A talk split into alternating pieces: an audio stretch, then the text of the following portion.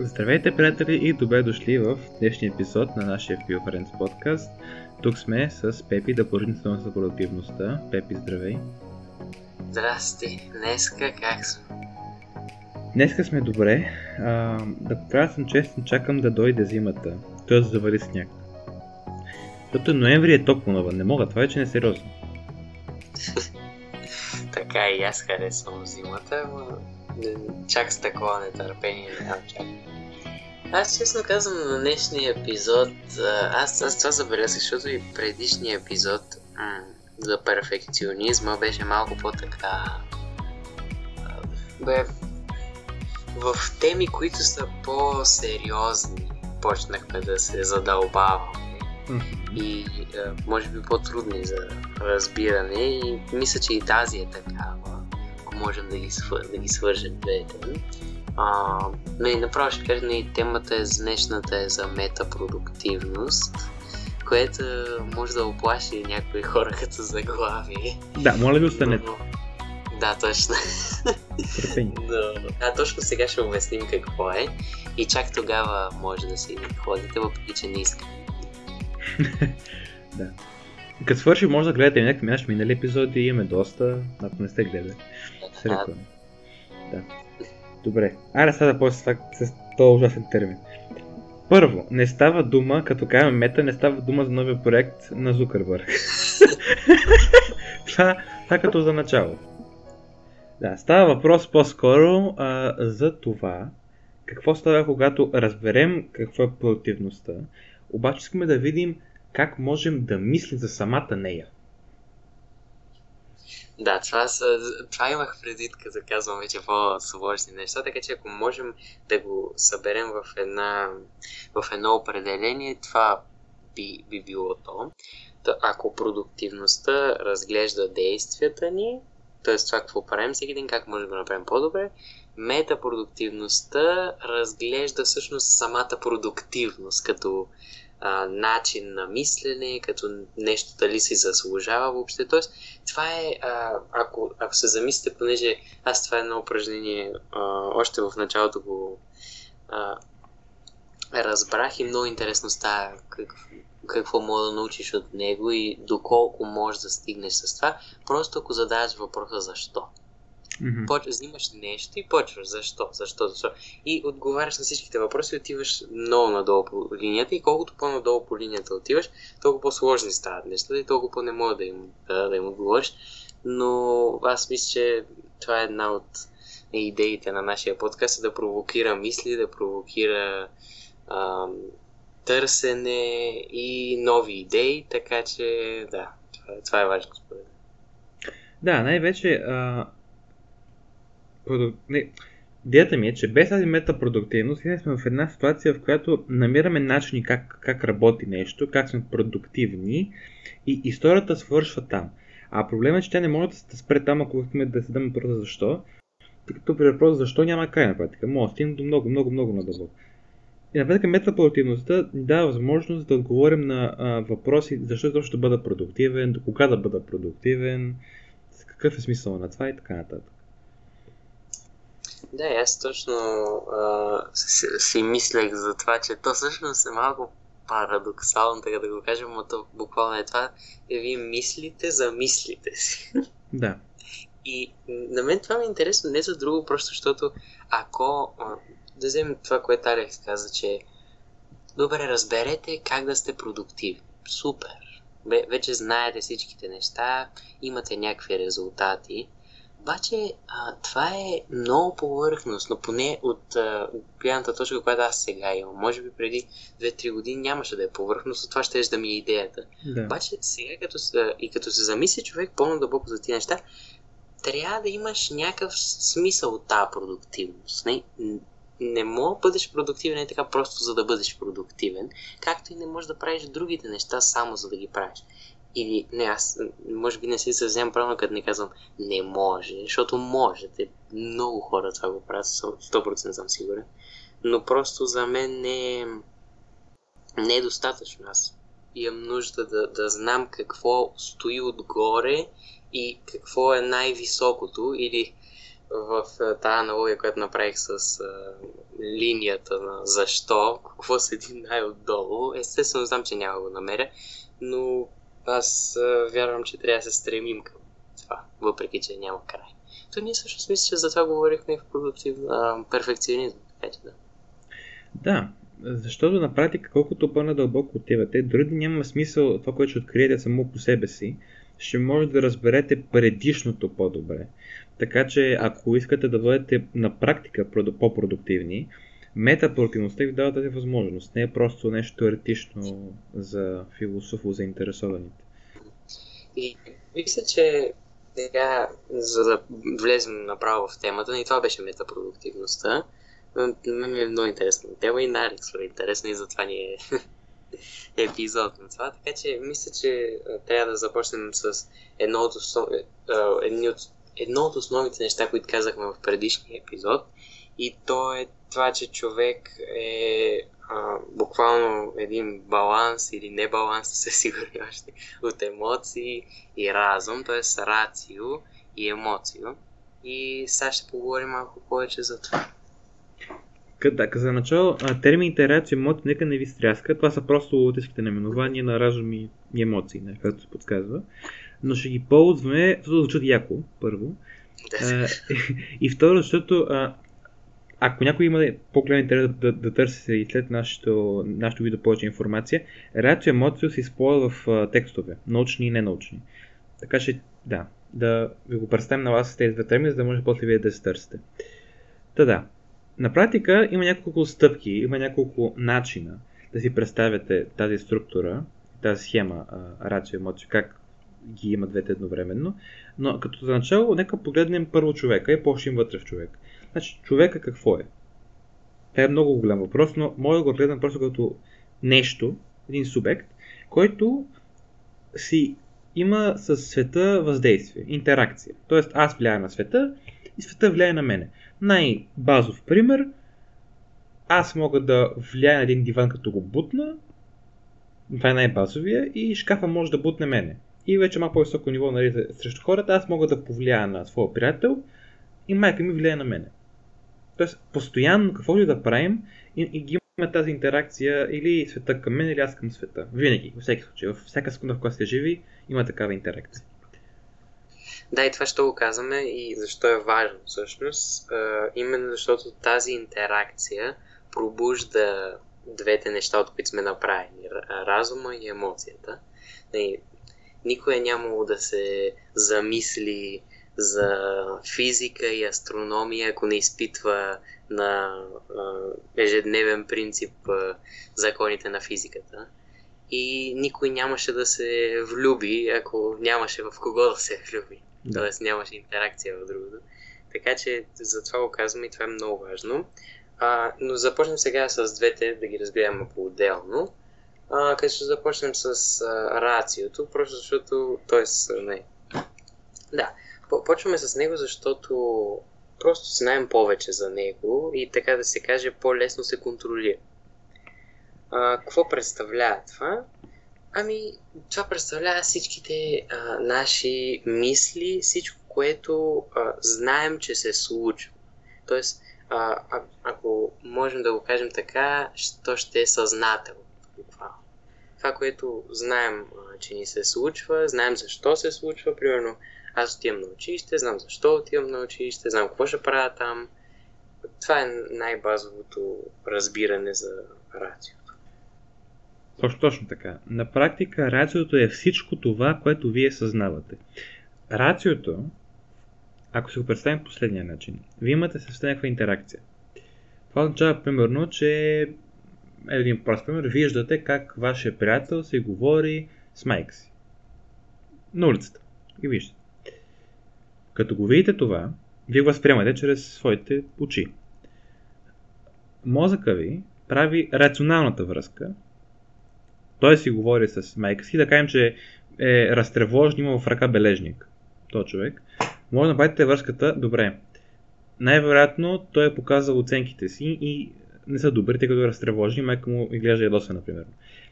Това поток от мисли на практика означава, че вие вземате картината и в основа първо на вашите способности като Homo sapiens като хора да мислите, и второ върху базата данни, която ви вече имате. Тя не е малка, тъй като ви имате памет, имате опит, имате представа какво е бележка, какво се държа вътре, имате представа какви са мимиките на хората, тъй като сте имали интеракция, т.е. имате идея какво се случва. Като това възприятие дойде във вас, вие го анализирате в вашето съзнание с тези инструменти, които имате, памет, опит, така нататък. И след това съзнанието връща, така да се каже, извода. Изводът е, моят приятел има лоши оценки и сега го споделя на майка си и майка му се кара. Е, това е потокът на съзнанието. Да, интересно обаче тук е, че то ние казахме, че е съзнателното, обаче има някакви неща, които са си които са мисли и правим връзки, вече които са механични неща. Но това не са емоции, само защото не мислим за тях. Най-добър пример е с дишането. Аз буквално в момента дишам без да го мисля. Но ако реша да мисля как дишам, превключвам и вече съм се фокусирал върху това как дишам и го контролирам. Така че да кажем, че има едни, които са буквално сега мислите за тях, т.е. аз сега мисля какво да кажа, и има някои, които не мислите за тях, дишам си. Така че мисля, че ако... Да, не мисля, че има какво повече да се допълни за рациото, не знам, ти имаш още нещо да кажеш? Имам, да. Може би да ги свърнем тези двете, защото на практика според мен първото, това, което сега прави механично, то някога не се е правило механично. Просто сме понижили, както ако помните епизода, който беше с спортивната почивка. Там коментирахме, че едно хобби се взима в началото като работа и се понижава когнитивната функция, която се изисква. Съставя и с разума, с тези мисли. Когато е на 3 години, за него е усилие да си измие зъби, тъй като няма навика да го прави. Тоест то усърдно мисли, сега трябва да отида, да взема четката, да си стоя в устата и да правя движение, то мисли как да го прави. Просто като го правим години наред, става толкова лесно, че мозъка ни не отделя незначително количество от своята енергия да го прави. Затова ние не мислим за него на практика. Да, така че мисля, че това хубаво обобщава какво е рациото, обаче сега идваме в по-интересната част, така, за която не знаем толкова много, именно емоциите или емоцио. Така, то е много интересно. Ние за емоциите говорихме в предишния епизод, имаше доста такива контроверсиални мнения от моя страна, но буквално емоцията е нещо подсъзнателно. Например, като инстинкт, като неща, които са се случили преди. Това е в детството ни, примерно, имат ефекти още в решенията, които взимаме, защото понякога, аз това съм забелязал, и това е също така, че когато трябва да взимаме някакво решение, просто нещо го чувстваме. Нали? На английски е gut feeling. Ние имаме такова добро чувство за това, обаче не знаем, що имаме такова добро чувство и не знаем, що в момента не ни е наред нещо, не сме добре и така нататък.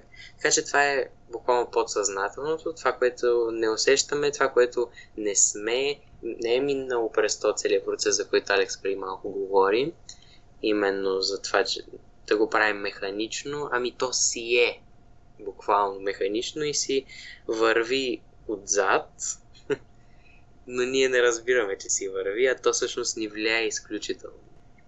Само да се обърнем, тъй като сега чувам къде някой ще каже, ама напротив, аз разбирам какво е емоцията. Да, може би самата емоция, вие тъй като я чувствате, разбирате и ние разбираме какво е тъга, какво е щастие. Това, което има предвид е, че ние не разбираме как се заформя тази емоция. Може само да предположим, че нещо ни е повлияло. Но, ако тръгнем по същата пътя, като в рациото, да кажем, че нещо става около нас. То се възприема от нас. Минава и стига от нашето подсъзнание. И по неведоми функции, както имахме паметта и опита в рациото, тук по някакви неведоми пътища, които сигурно предполагаме, че са инстинкт, че са фобии, минали защото са ни били в завечени в момента преживявания, които са били много силни и така нататък. Е вероятно на тези вече, точно това е дела на психологията в този разговор. Всичко това връща някаква емоция, която ние после възприемаме, но не възприемаме как се стигнало до нея. Може да предполагаме. И като предполагаме, го забележите, ние предполагаме с разума си. Ние казваме, ами гаш ми скъса с мене, това би трябвало да ме направи тъжен, съм тъжен сега, значи това е виновно. Но не може да бъдем сигурни, тъй като не познаваме дълбините нашето подсъзнание. То това е идеята му, че е подсъзнанието. Точно. И ти нали казваш, това също е много важно да го споменем, че ние всъщност, когато мислим за емоциите, го правим с рациото. А те са две различни неща, което обуславя тази интеракция между двете. И тя всъщност е много важната, като говорим за продуктивност, като говорим за мисли, като говорим за начин на живот и такива неща. Защото емоцията, ние не знаем как се формира, т.е. не може да я контролираме. Просто защото не знаем откъде идва. А рациото, като знаем откъде идва, може да стигнем до основата и да го променим. Но като не може да променим емоцията, това може много да ни повлияе и то ни влияе всеки ден.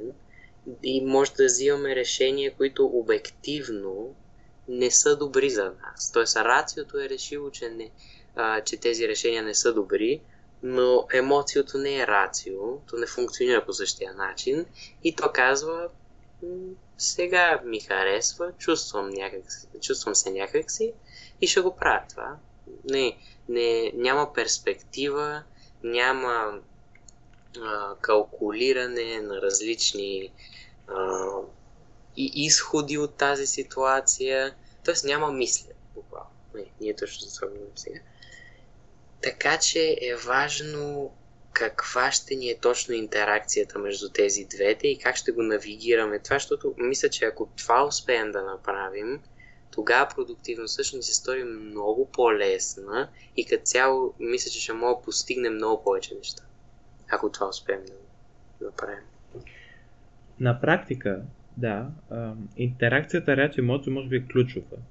Това, което говорим сега, това може би най-трудният момент да се разбере, защото на практика това са несъвместими неща. На практика. Едното изключва другото. Обаче, тъй като ние съществуваме и с двете вътрешно, трябва някак да ги балансираме.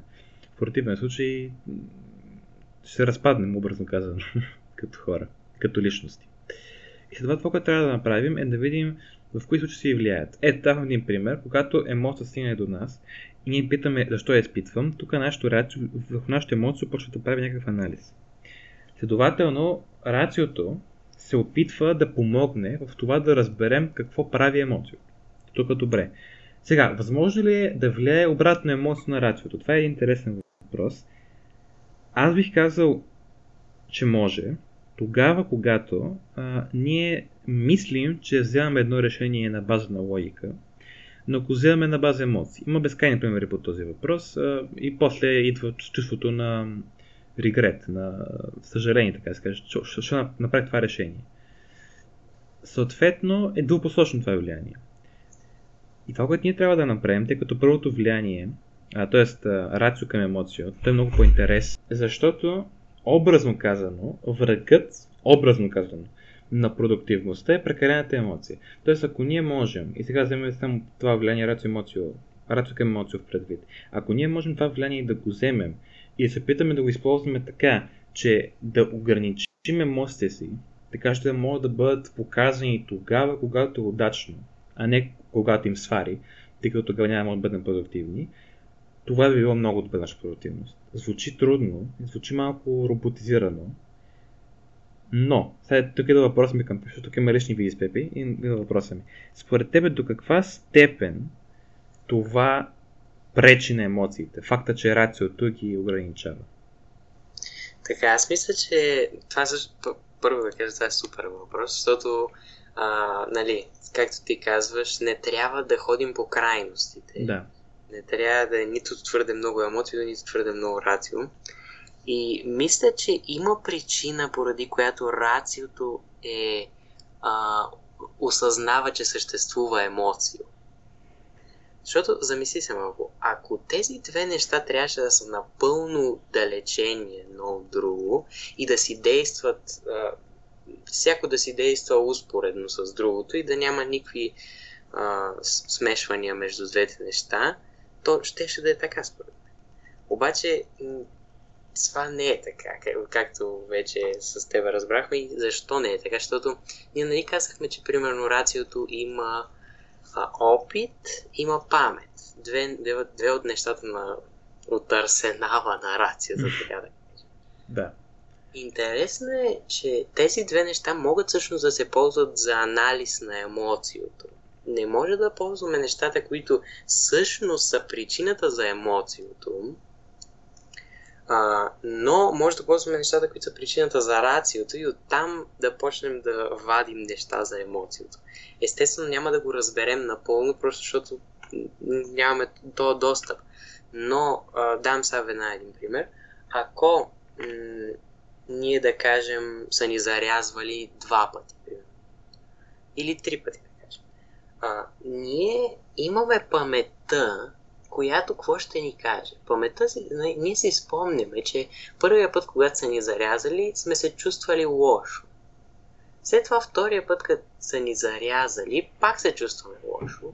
И третия път, паметта вече, ти логически можеш да стигнеш до това, защото вече се повтаря 2 пъти, 2 от 2, абсолютно едно и също. Паметта ти казва, добре, това се е случило там и ти логически стигаш до идеята, че най-вероятно ще се случи и 3-ти път. Не знаеш защо ще се случи 3-ти път, но знаеш, че най-вероятно ще се случи 3-ти път. И тази връзка е важна, защото за да постигнем баланс между рацио и емоцио, трябва доста често да ги смесваме тия неща, т.е. да ползваме рациото, за да се опитваме да предскажем емоцията. Защото ние не можем да го контролираме, това го казахме още в предишния епизод и не трябва. Няма нужда да го контролираме. Просто трябва да видим как реагираме на определени неща чрез паметта, да пробваме различни неща и когато нещо достатъчно пъти се повтори, въпреки че не знаем каква е причината за него, ние тогава можем по-добре да се справим с него. Защото емоцията е силно нещо, а силните неща не трябва да се борим срещу тях, трябва да ги използваме колкото се може повече. Така че, на въпроса ти пречи ли това? Не, аз не мисля, че пречи, мисля, че е по-хубаво това да го правим, защото когато рациото, т.е. ти едва ли не си на страната на рациото, а емоциото е някакъв враг, тогава вече имаш едно разделение в себе си, което не е хубаво. Т.е.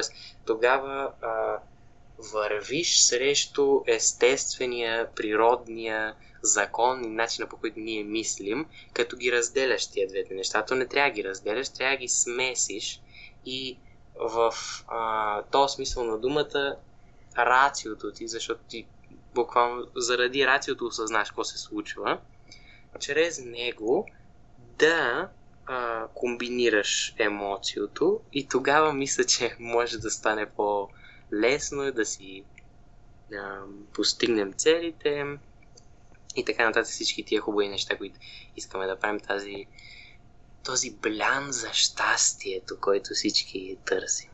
Аз мисля, че щастието най-вероятно е баланса между рацио и емоцио. В никакъв случай не е само емоцио, това не е щастие, това може би е момент на радост и в никакъв случай не е рациото, това всички го знаят. Аз искам да дам дефиниции на щастието поради философското си баграунд, но това, което е много важно да спомена е следното. Ние нямаме достъп пълен до емоцията. Ние на практика имаме достъп до резултата от емоцията, да, чувствата. А рациото ни е на разположение и стига да отидем към него, ще го намерим. Тоест има го на разположение. Затова, и тук се извинявам, ако някога го обида, но изпитвам съмнение относно причините хора да отиват към емоциото с знанието като основно. Защото чрез него, вие повече не го знаете, той не може да го познаете, а дори и държи да го познават. Това стане чрез рациото. На практика рациото е ваш помощник в живота, тъй като то ви е познат. А емоциото е непознатото, което е рулетката. Там какво ще стане до някъде. Съответно, ми струва по-логично, нали, по-логично, нали, от рацио гледна точка, но все пак, ми струва по-логично да хванем рациото и да сме по-емоционални, да си кажем, добре, хубаво. Аз си имам за цел емоциите. Как мога да ги постигна? Как мога да разбера кое как ми влияе? Как мога да разбера кое ме прави щастлив, кое ме прави щастлив? Как мога да разбера кое да не ми влияе толкова много или когато ми влияе, да не ми влияе от 9 до 5, когато работя? Цялата тази процедура минава, даже се случва, през рацио. И съответно, ако трябва да бъдем по-практични, може би, когато, и това ще бъде и мост към следващата ни тема, която е self-reflection, която на български не знам дали има хубав превод, на практика трябва, когато изпитваме емоции, което е почти през цялото време, в един момент да спрем, може да е вечерта, аз това го правя преди лягане, впрочем, сядаме и може всеки ден, може да веднъстимца, зависи колко ви е интензивен емоционалния живот. И връщате лента назад и си казвате, хубаво, тук какво стана? Тук какво почувства? Що го почувства? После тук ми стана много тъжно или ми стана и бях гневен към някого. Защо? Беше ли това чувство, помогна ли ми? Тоест, даде ли ми адвантич в тази ситуация? Защото всякакви такива въпроси, които ако се говорите пълна част от тях, ще се познавате по-добре и ще имате идея как ще реагирате в друга ситуация. И съм сигурен, че познавате пълен от човек, който е винаги спокоен. Този човек е винаги спокоен, не защото няма емоции. Човек има емоции. Защото просто знае какво изпитва, кога ще го изпита и просто го задържа в себе си. Не го репресира да стане лошо. Задържа го, рационализира го, което коментирах в минали епизоди и продължава да работи по този въпрос. Ако в групова работа, не за ученици, ако в групова работа имате трима души и един от тях ви дразни и вие това го знаете, защото сте работили с него и ви изнервя, и вие го знаете, и ви изнерви. Ако сте го рационализирали това, вие може да успокоите, да си кажете как може да намалим страстите, намалявате страстите и си вършите работата. Тъй като основното в такива случаи е да свършите работата. После като се върнете вкъщи, може да спомрат нечии майки. Това не е проблем. Въпросът е, когато сте в ситуация, която бъдете продуктивни, емоцията да не развали цялата ситуация. Всъщност, това, за което ти говориш, е точно това, което обсъдихме, но приложено на практика. Да.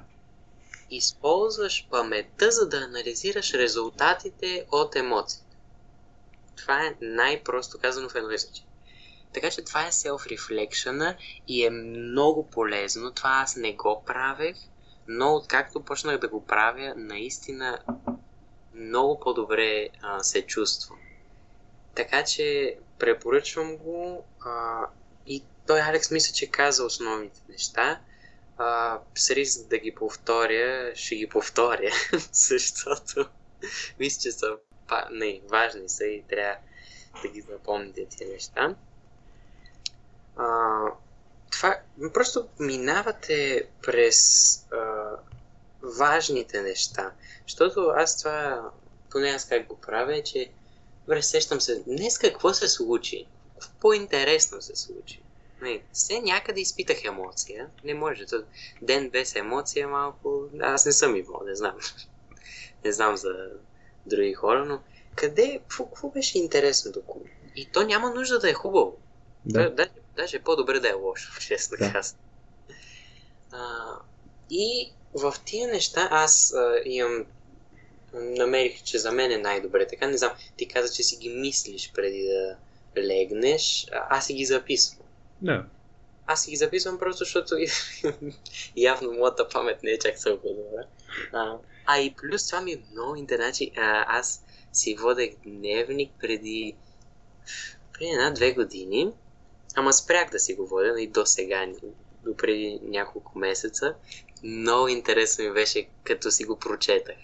Много интересно. Просто виждаш как си мислял на времето, виждаш какви неща, през какви неща си минал и е много хубаво. Та, аз мисля, че примерно след 10-15 години, ако прочета тия неща, които съм писал, ще ми е много забавно. Така че, да, това е едно нещо, което препоръчвам, да си ги записвате тия неща.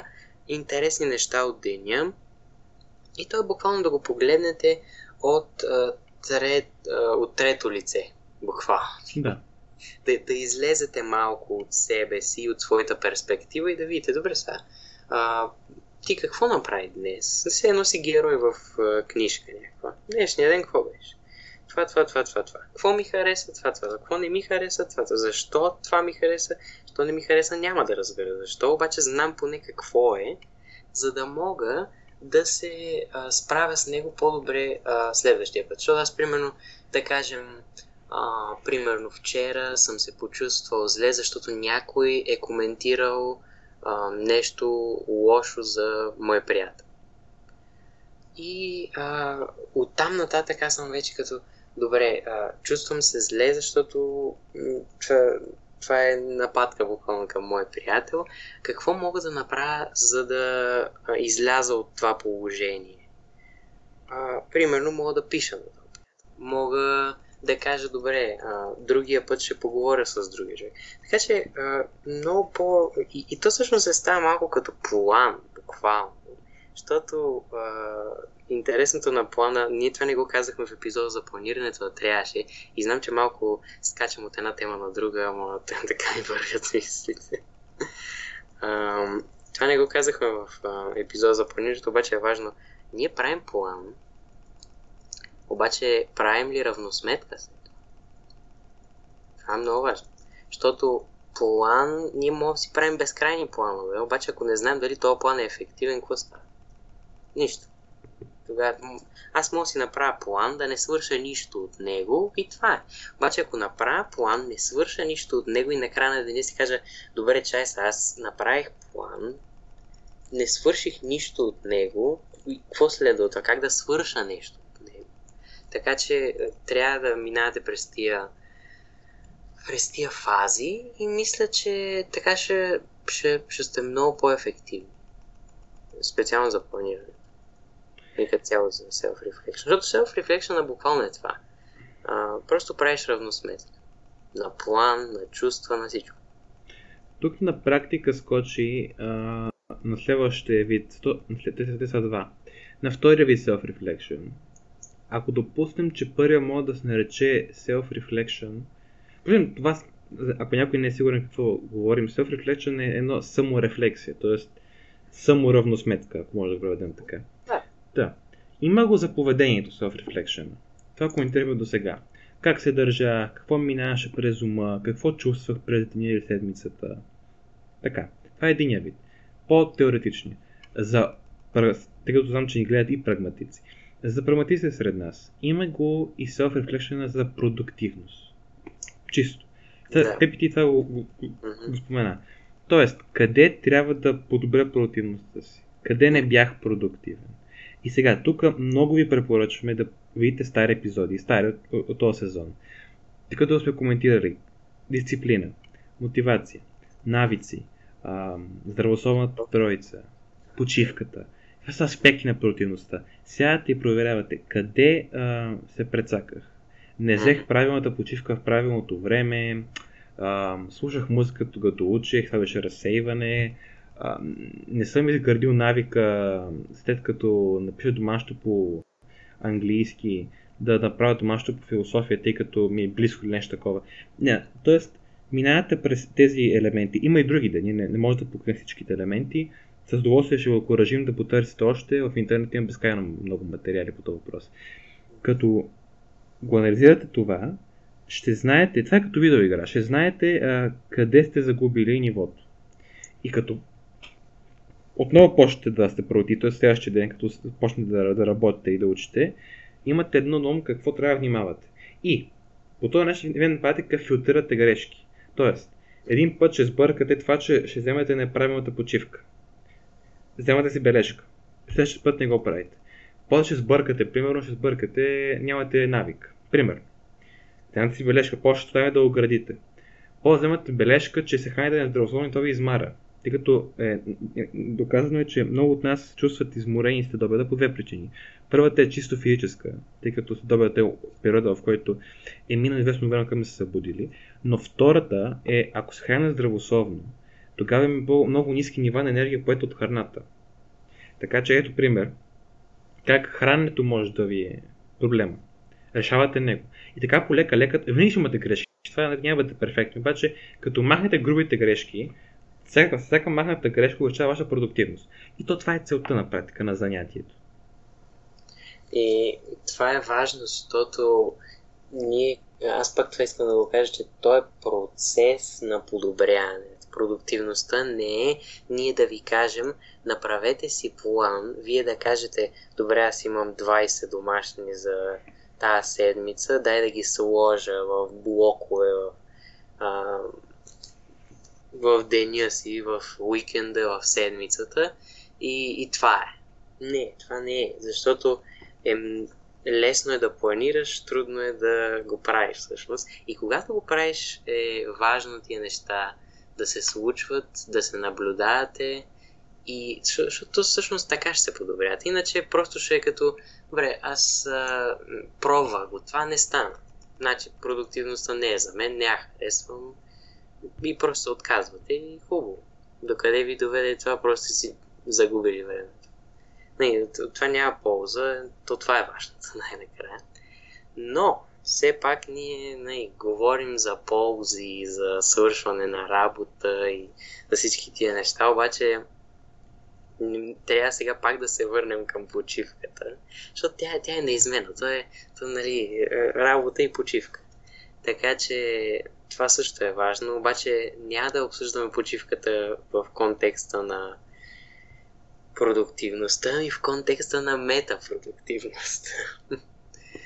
Така че няма да е същото, което казахме за продуктивната почивка. Да. Тези, които спрете, виждам ви как половината от вас са на път да напуснат браузъра или иконката Spotify. Не я напускайте! Малко остана и е интересно. Звучи сложно, не е сложно. Метапродуктивна почивка. Само нека забележите какво правим тук. Взехме почивката, дефинирахме я. После дефинирахме какво е противна почивка в миналия епизод, там за почивката, а сега ще говорим за метапротивна почивка. Следващия път ще говорим за почивка стил Илон Мъск, сигурно. Но да, това е нещо, просто концепция на практика. Вие всеки път, през седмица, през ден, вие правите self-reflection, нали? Това го коментирахме. Както противността ви измаря и искате почивка от противността, така искате почивка от метапротивността. Тоест, да зададете време, в което ще действате без да правите self-reflection. Това добре ли е? Не съвсем. Обаче, ако знаете, че ще имате такава почивка и планирате тази почивка, вие ще се настроите така, че това, което стане в тази седмица, да не е важно. Няма да направите това в седмица, в която имате 5 класни. Естествено. Ще го направите, да кажем, във вашата ваканция, когато сте семейство. Ще го направите в коледната ваканция. Когато няма да изпуснете нещо важно, което трябва да се анализира по-късно. То всъщност това е... Може всъщност да го свържем с почивката, с нормалната почивка, защото всичко това, за което говорим, е рацио в момента. Ние това казахме. Рацио сте вие всъщност. Това сте вие. Рациото сте вие, а емоциото е част от вас, която всъщност не осъзнаете, че я има. Да. Не осъзнаете какво точно е. Така че буквално да си починете от мисленето, от рациото, което ще рече да си починете от себе си буквално. Да. И това ще води до емоция. То няма как. Това е. Аз мисля, че така само може да си починем, освен да спим. Да. С емоция. Защото какво може да се изморим да мислим, обаче няма да се изморим да чувстваме. Така че едно от най-естествените неща, като си мислим за почивката, ще е нещо спонтанно. Без мислене за последствия, без мислене какво ще кажат другите, без мислене. Край, няма повече мислене, това е. и го правите просто. Правите го, защото искате. Не може да го обосновете, е така просто. И тук Алекс има един много интересен пример, който да, съм... преди него. И се смеем сега, защото ще видите какъв е примера. То смешен е и страшен малко, но дали. Да. Първо дам един личен пример. Storytime.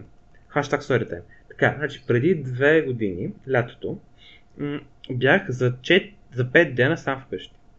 Ама сам. Моите дни бяха другаде. И това беше между... Между някои събес, не мога смятам. И беше трудна година учебна, така че бях като лято ще we'll go fucking wild. Ще правим какво си искам. И тези 5 дена, на практика, без да знам, взех такава метапродуктивна почивка. Тоест, аз тогава се анализирах нещата като self-reflection, не правих self-reflection, просто бях и нямах и планове, просто бях като каквото ми щъкне, правим го. Нали? С ограничението да е легално, нали, все пак някакви, нямаш да подпаля къщата, средно нормални неща. И в тези 5 дена, аз какви неща правих? Дойде ми идея в 7 часа сутринта да стана и отида да се разхода в парка. Уникално изживяване, защото беше празно, беше всичко празно. Уникално изживяване. Да. Това и аз съм го правил. Много е приятно, спокойно. Птичките пеят, зеленина и няма хора, много хубаво. После реших... интроверти като нас. О да, значи за интроверт... Много правилно! После бях решил един друг ден, 10 часа сутринта, да отида сам и да бъда първият човек, който ще влезе в мола. Аз в мол не ходя много рядко. Е така, и буквално стоях 20 минути чаках да отворят мол и бях първият човек, който влезе в мола. Е така, защото що не? Вечерта по мен се бях опитал да сготвя суфле. Аз не мога да сваря яйце, тогава не можех, ще ходя правя суфле. Нищо не стана и накрая си поръчах пица и спонтанно реших да си пусна един много стар сериал, дето бях гледал. И гледах целия сезон за една вечер. И защото най-спонтанните неща и... Много интересно. И аз рационалния, всъщност трябва да призная, че тези 5 дена си ги спомням най-кристално чисто от всичко друго, което съм изживявал. И големи академични успехи, неуспехи, не знам си какво друго. Тези 5 дена са ми може би най-силно запаметени. Това знаеш ли що може би? Това е спекулация изцяло, нямам никой да е вярно, обаче може би защото рациото буквално работи само за да проследява емоцията. Тоест, рациото само не взима решенията и то, понеже не можеш да го изключиш, то трябва да прави нещо. Когато то не взима решение, ще наблюдава това, което взима решение. И най-вероятно за това го помниш толкова кристално ясно, което е много интересно. Аз това не съм го правил, но трябва да го направя. Първото лято е студент. Ще да на гости. Няма да коментирам, ако бях с друг човек, близък мой, тя 5 дена. Там ще да имам да разкажа история сигурно до края на живота си, ама бях сам. Съм интроверт, хаха. Да. Но, сега идва време за твоя пример, който аз го чакам с недървение. Ти знаеш кафе, но да. Ще го чуеш пак. Да. Добре, така. Сега, не знам, ако някой това, което чакава, го знае, вие си интересни хора. Така, в Швеция, която е държава, която се слави със своя работохолизъм, въпреки че там хората са щастливи и не са на нивото на Япония с работохолизма, където буквално хората се самоубиват заради това, в Швеция пак и хората са доста трудолюбиви. Съответно, там тези неща, които говорим, се преподават в училище. Там се преподава self-reflection, не по този начин, дето казваме ние, по много по-адекватен и академично се преподава. Там те неща ги знаят, те нещо нормално. Не са феноменалното откритие. Но тук в България са, както други неща. И съответно, там е напълно нормално да имаш такава почивка. От типа на I'll go fucking wild, няма прави нищо или ще хода 5 в парковете. Това е нормално. До някъде. В Швеция. За възрастните има така наречените, то не е, че имат, не знам какво е името им, но са ни хотели, специални, т.е. няма да ги сбъркате, които не са типичните хотели. В смисъл на това, че там отиват хората, които искат анонимно просто да се държат колкото се може все едно са животни извън всякакви граници и социални и така нататък. Пример да. Имаше една история, където един човек анонимно си затваря стая за това ден. 2 вечери. А как става анонимно? Впрочем, има над 25 входа този хотел. Така че наистина никой не знае кой отива там. Някакъв чек влиза, ама кой номер е стаята, но така никой не знае на практика, така че е анонимно наистина. И се влиза вътре, гледа човек вътре и той разказва по-късно един свой блог, как... А той казва, че е известен икономист, т.е. е човек с икономическа власт. Виден, успешен. Това, което той направи, влезе вътре, съвлече се гол, сам беше в стаята, дели си ги добавя в една купчинка във ъгъла и започна да танцува като дивак върху леглото и да пее уга, така. И да крещи и да се пее на маймуна. Това го пее 2 часа, пое се измори, да си душ и легна да спи гол, което не го е правил никога. И следващата сутрин закуси, там има само рум сервис, за да не излезеш навън сред хора. И след като закуси, това, което направи е взе мармалада от закуската и си го намаца на лицето. И както беше гол, седна на стола и започна да пее химна на Швеция.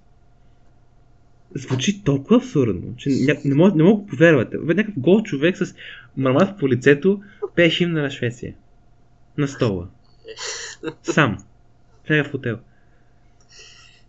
Това е буквално, ако вземеш твоите 5 дена и сложиш в екстремност. Да.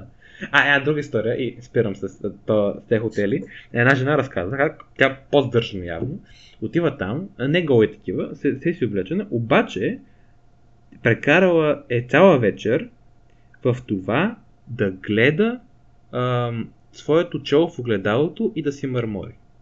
Това и харесвало много. После седяла си гледала челото и си говори вмъжно трапата, сметките, той е баси идиота, мъжа ми е много мин, и си мърморила. Цяла вечер, без едно е била на изповедаване. И сутринта станала, това знам, що го е направила, отишла е в банята, на тъмно, стояла е там и е пяла и тя. И после тръгнала. Значи, това просто ни показва колко не знаем какво се случва. Значи, просто ни показва колко странно. Защото аз сега, моето рацио, колкото и да се напъва, не може да направи нищо от това. Не мога да свърже с нищо, разбирате. И ние точно за това говорим. Не знаем откъде идват тия неща. Това е чистите емоции и тия неща. И затова хората в Швеция да са стигнали до там, че да знаят, че човек има нужда от това. Тоест, рациото е разбрал, че има нужда то да не командва понякога. И това е много интересно. Това е много интересно, да даде кормилото на емоциото, но държейки го в някакви граници. В контролирана среда. Да, в контролирана среда, да, защото то не може да го контролира, но може от средата да контролира. Да. Тоест, да отиде в този хотел. Така че много е интересна тази тема. Мисля, че точно по този начин трябва да свършим. Просто да видите как всъщност Швеция, която е страна, която се слави с работохолизма си и с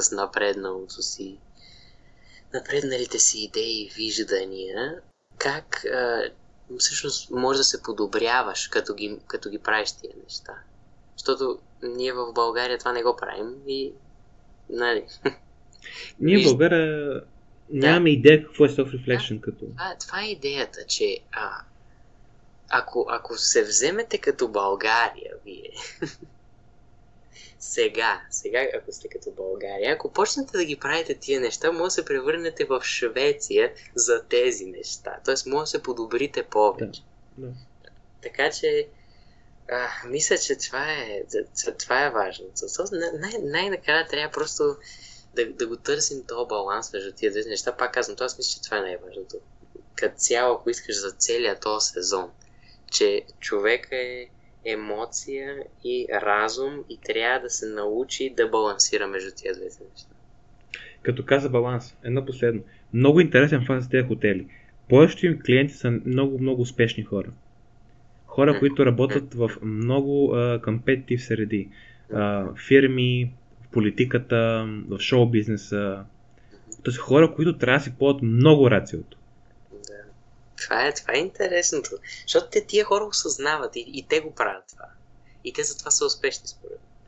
Така че, да, интересни неща. Надяваме с този епизод да ви е харесал. Мен беше много интересно, въпреки че Алекс ми разказа преди това тая история с хотелите, много интересно. Да, значи хора, трябваше да бъдете там да видите инициалната реакция на Пепи като чу тая история. По-добре, бе. Викаш, това беше твърде емоция за пред хората. И ми хубаво, да. Да, това беше хора. Сега вече малко по-строго, да затворим малко по-сериозно. Надяваме се да сме били полезни, да си извлекли нещо интересно от това. Не малко self-reflection като техника, да се запознали с него. Сега, само нещо кажа. Ако все пак имате интерес, тъй като имах аз преди интерес толкова голям, да се опитам да разбера какво става в домените на емоцията, това е психология. Едно име, което сте го чували при нас, Джордан Питърс. Да, много интересни неща и аз съм слушал. Човека се опитва да го обясни това. Да, така че... си колкото щеш. Да, има и тонове лекции в YouTube, но стих спали рекламата на човека.